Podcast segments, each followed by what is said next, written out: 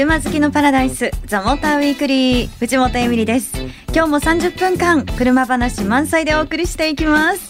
さあそしてマニアック自動車ウェブオートプルーブ編集長高橋明さん今日もよろしくお願いします。はいこんばんは。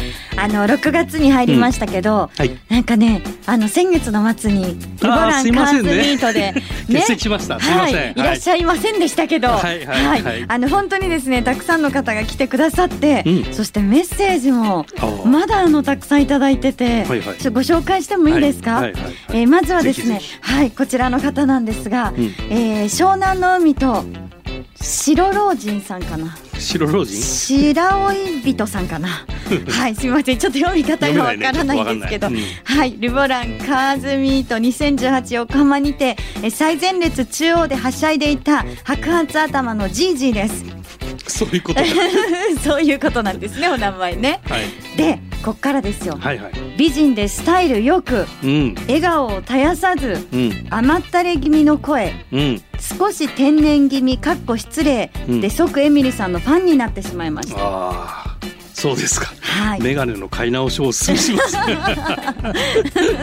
そんなツッコミか。ね、うん、いやでも嬉しいなと思って。嬉しいね。うん、であの車好きなんですけど、うん、あの今までねなんかテレビ番組は毎回視聴してるんですけど、ラジオでこのような番組があるのは知りませんでしたあらまそう残念ね。だからね、ぜひこれからはモーターウィークリー、はい、毎週聞いてください。はいよろしくお願いします。あ愛車遍歴って書いてあるからちょっと、あ車マニアだね。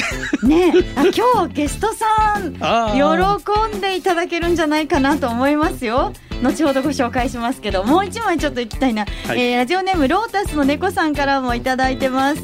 ルボランカズミーと公開録音参加させていただきました、えー、毎週欠かさず聞き逃してもラディコで聞いていて。すごい。ルボランカズミーとはほぼ毎年行ってますが藤本さんには初めてお会いしましたと、うん、あら。うん背が高くて、番組ホームページの写真よりも綺麗なので、写真写りが悪いんだと思いました。いいね。そう言ってくれると嬉しいね。変えようかな変えようか、あいや変えない方がいいのか。身長高いんだ。高く見えるんです。あヒールの靴履いてるからかもしれないですね。百六十二ですああちょっと大きいのかな？大きいのかな？ねかもしれないですけど、高橋さんが大きいんですよね。常にね横にもね。いやいやいやいや横にはなんともさあそしてですね今日なんですが先ほどメッセージでもありました、はい、ね車のテレビ番組お好きな方も喜んでいただけるんじゃないかと思います。本日のゲストはまさか。竹岡圭さん。はい。あいやもうありがとうございます。人力車。所属のかノーライフに出演しております。人力車所属の竹岡圭でございます。ねもうすっかりバラエティタレントとして違うか いや今日も本当に笑いが絶えないね。ね賑やかなオンエアになるんじゃないかなと思うんですけど、ね、ルカズメと高橋さん欠席だったんですか？そうそうなんですあら。突っ込まない突っ込まない。あらくって。私ねその翌日行ったんですよ。日曜日そうなんです。はい。ねそっかすれ違っちゃったね。全然すれ違ってない。すれ違ってもいないんですけど。まあこんな感じで今日もですね楽しくお送りしていければなというふうに思います。何のお話かは後ほどのお楽しみということで、皆さんどうぞ最後までお付き合いください。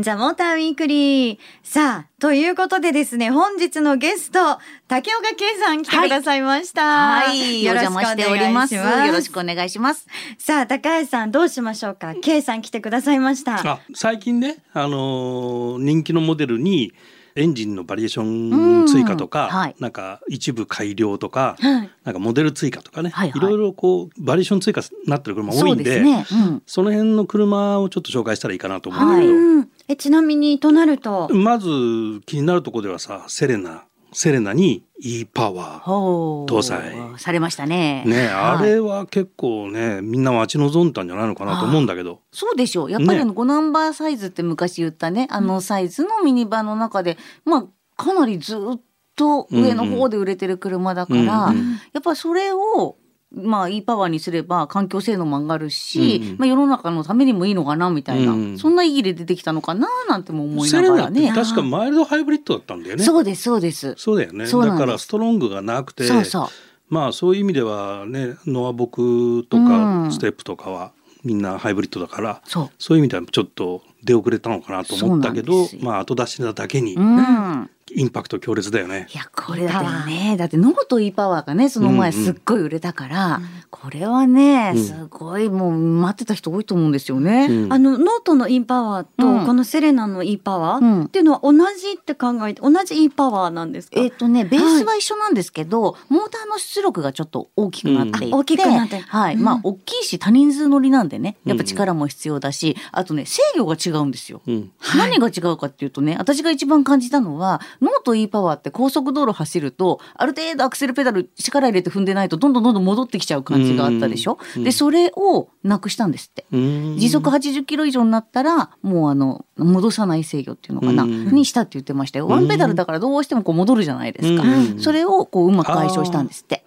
ずっとこう一定の動力で踏み続けられるようにってことかな。そうそうそう、うん、だって疲れちゃう。ゃうからね。そう、その通り。なるほど。うんうん、まあああいう車とロングドライブもあるしね。そうなんですよ。いやでもすごい私楽しかったです。これは試乗して。そうだ一緒に試乗そうなんです思い出した。忘れてたね。もうすぐもう私のことだとねすぐ忘れちゃうんですけどね。えどこが楽しかったのエミリーちゃん？あのワンペダル運転、で信号でね止まるのがすごい楽しくてもう今まで信号も早くねもう赤になるなんてあんまり好きじゃないんですけど、うん、赤になってくんないかな 赤になってくんないかなってずっと言いながら。あれそうだよね。あのスロットル戻すとアクセル戻すと改正で、はいはい。止まるじゃない？そうですね。でそれが結構思ったよりも強烈につくから停止線にね、うん、どうやってピタッと止めるかっていうの 結構コントロール必要じゃない？そうなんでもあれ5分も乗れば慣れるよって言ってたら私は2分で慣れました すごいじゃん。そうなんでなぜかずっと自慢してたよ、ね、そうそう私は2分だった。なんかしないけどその3分がすごく私負けず嫌いになっちゃって、うん、いやいや5分じゃないとか言って。でもなんかゲーム感覚でね楽しめるからでやっぱり踏み替えるのもないとやっぱり楽だよね。楽ですね、うん。うん、最初一番最初乗った時は、ノートにも載ってたんですけど、うん、でもやっぱりあこんなだったっけ？すごかったっけ？と思ったんですが本当すぐ慣れるしびっくりしました、うん、そうだよね、うん、2分でありがとうございます、あれはだから1.2のエンジンでエンジンもちっちゃくてまあだから当然燃費もいいんだけど、はい、で基本モーターで全部走ってるでしょ、うん、基本というかモーターで走ってる車でしょ、うん、でスロットルを抜いて減速させようとするともうブレーキ踏まないフットブレーキ踏まないで止まる、だからもうすごい効率いいし楽だし、慣れるとあれ癖になるね。なる。あのリーフの時もそうだったでしょ、うん、まあ、リーフはまたこれと違うシステムだけど、まあ、大体あのワンペダルの感じはねそうですね。似た感じだし。強力な回生ブレーキでね、うん、でも逆にこれにすごい慣れちゃったらブレーキ踏むの忘れるんじゃないかと思って。ちょっとね。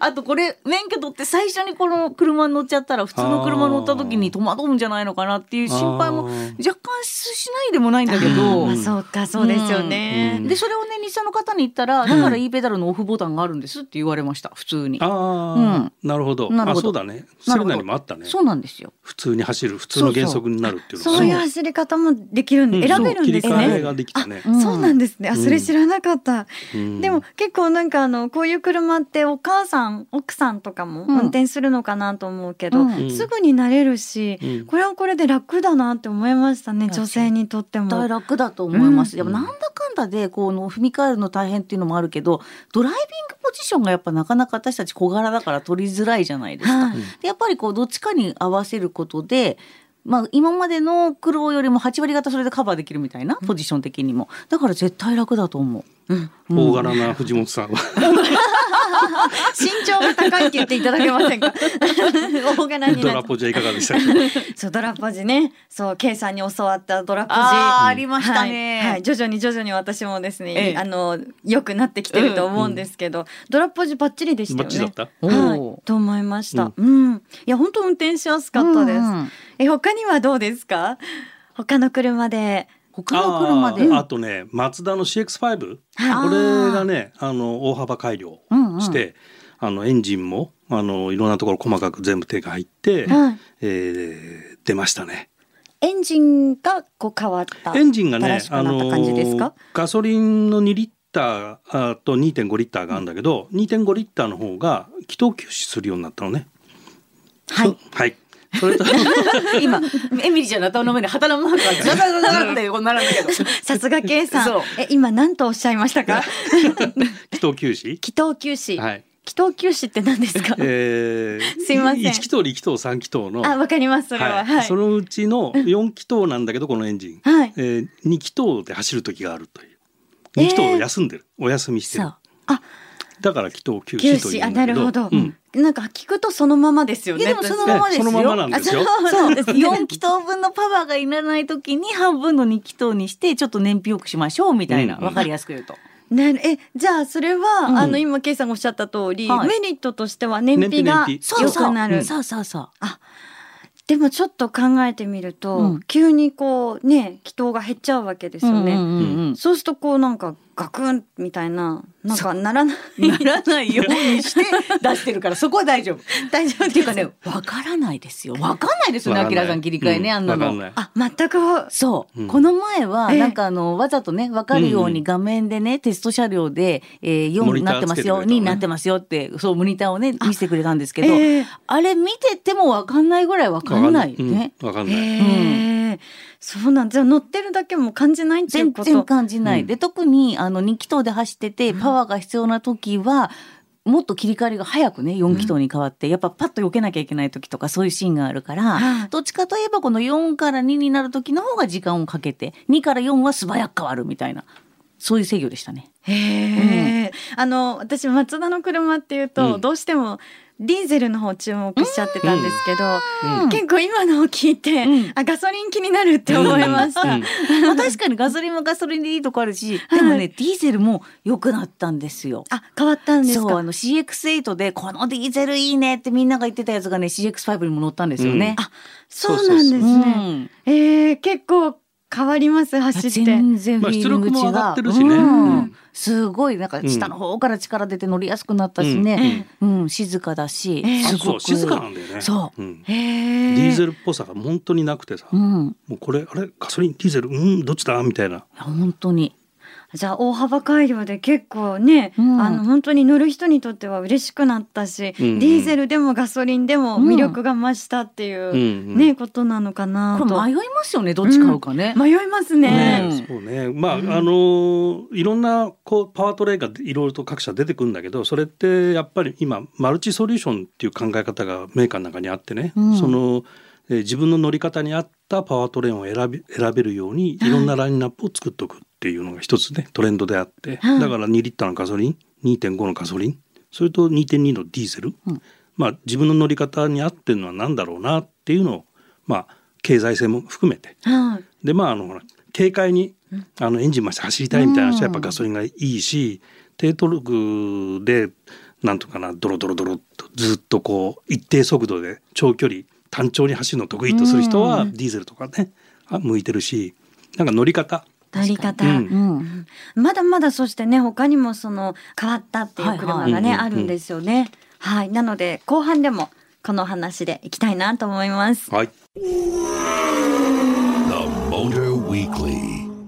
さて今日はですね人気のね車ちょっとこんな風に変わったよということでお送りしてますけどあの前半は国産の車が多かったのかな？国産車だけでしたよね、はい、なのでちょっとここから輸入車どうなのかなと思ったんですけど、うん、いかがですか？ケイさん輸入車、うん、輸入車もね新しいパワートレーンが追加になったのがありまして、はい、えボルボの XC60 フォルクスワーゲンパーサートなんかはディーゼルモデルがね、うん、登場しましたよね、ディーゼル。そう、ディーゼル。そうなんですよディーゼルってね、実は日本が一番規制が厳しくって、今まで入れようとすると、日本の規定に合うようにいろいろ改良しなきゃいけなかったので、そこまでお金かけて入れるみたいな感じでなかなか入りづらかったんですよ。そうだったんですね。ただね、うん、ヨーロッパだとディーゼルってスポーティーグレードに位置するぐらいすごく、まあ、ポピュラーだし、はい、えー、燃費もいいし、走りもいいっていう人気が高かったので、入れたいんだけど、日本的に厳しいからね、さあどうしよう。極東地域にだけ合わせるのかみたいな感じでなかなか入ってこなかったんだけど、ベースが良くなってきたの。ユーロ6っていう向こうのね、厳しい規制にも対応するのが出てきて、そうすると日本に入れるのに対して変えなくてもいいから、うん、これだったら入れてもいいよねっていうので、どんどんときたと。うん、あ、そうなんですね、うん、これからディーゼル増えると思うよ？輸入車のディーゼル。まだまだ。うん、ええー。えいやなんかどうなんだろう？ディーゼルってね、うん、さっきまあ高橋さんもね言ってましたけど、うん、その人その人のね好みだったりライフスタイルだったり、うん、選べる幅がね広がるっていうことでいいなと思うんですけど、輸入車のディーゼルってどうなんでしょう？日本でこれから結構ね増えていくっていうことで、まあ日本っていうかね、ディーゼルってやっぱ低中速トルクが太くて、さっきあきらさん言ってたみたいに一定速でねダーって長距離走るのがすごく得意だし、あと日本だとやっぱ軽油安いでしょ、だから燃費いいし軽油も安いし、って考えるとお得じゃんっていう人がねやっぱ多いですよね。うん、なるほど。実体験するから俺実体験？だって俺前乗ってたのが4気筒2リッターターボのガソリンで輸入車だったから廃屋、うん、はいはい。でそれから同じ同じ車で なぜかディーゼルに変えたんだけど。2 リッターディーゼルターボにして、はい、まあ、燃料代考えると大体年間で半分ぐらいになるかなって思ったけど実際3分の1だよ。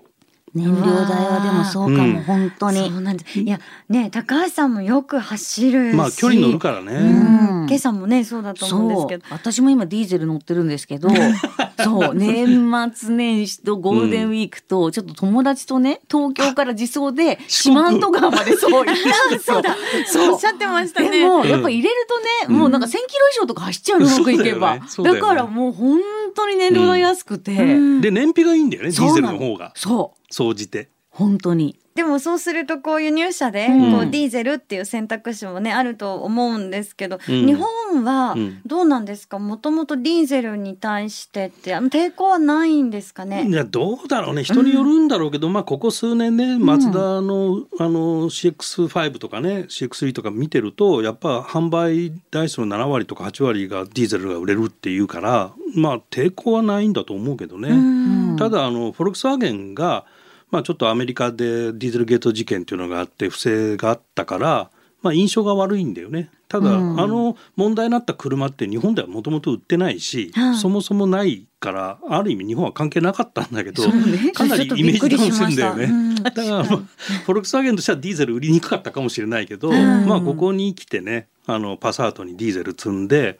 まあ、あの高級グレードだしねフォルクスワーゲンの中でパサートといえばね。そで、ねうん、それにこう静かなディーゼル積んでるっていうのはねすごくこうなんとかラインナップとして揃ってていいなって感じはするし、うん、パサートのねディーゼルじゃ待ってたっていう方もね多いと思いますよ。うん、で今度まだ入ってきてないけどこれの上にすんごい速いディーゼルがあるんですよ実は向こうに。へえすごい速いディーゼル。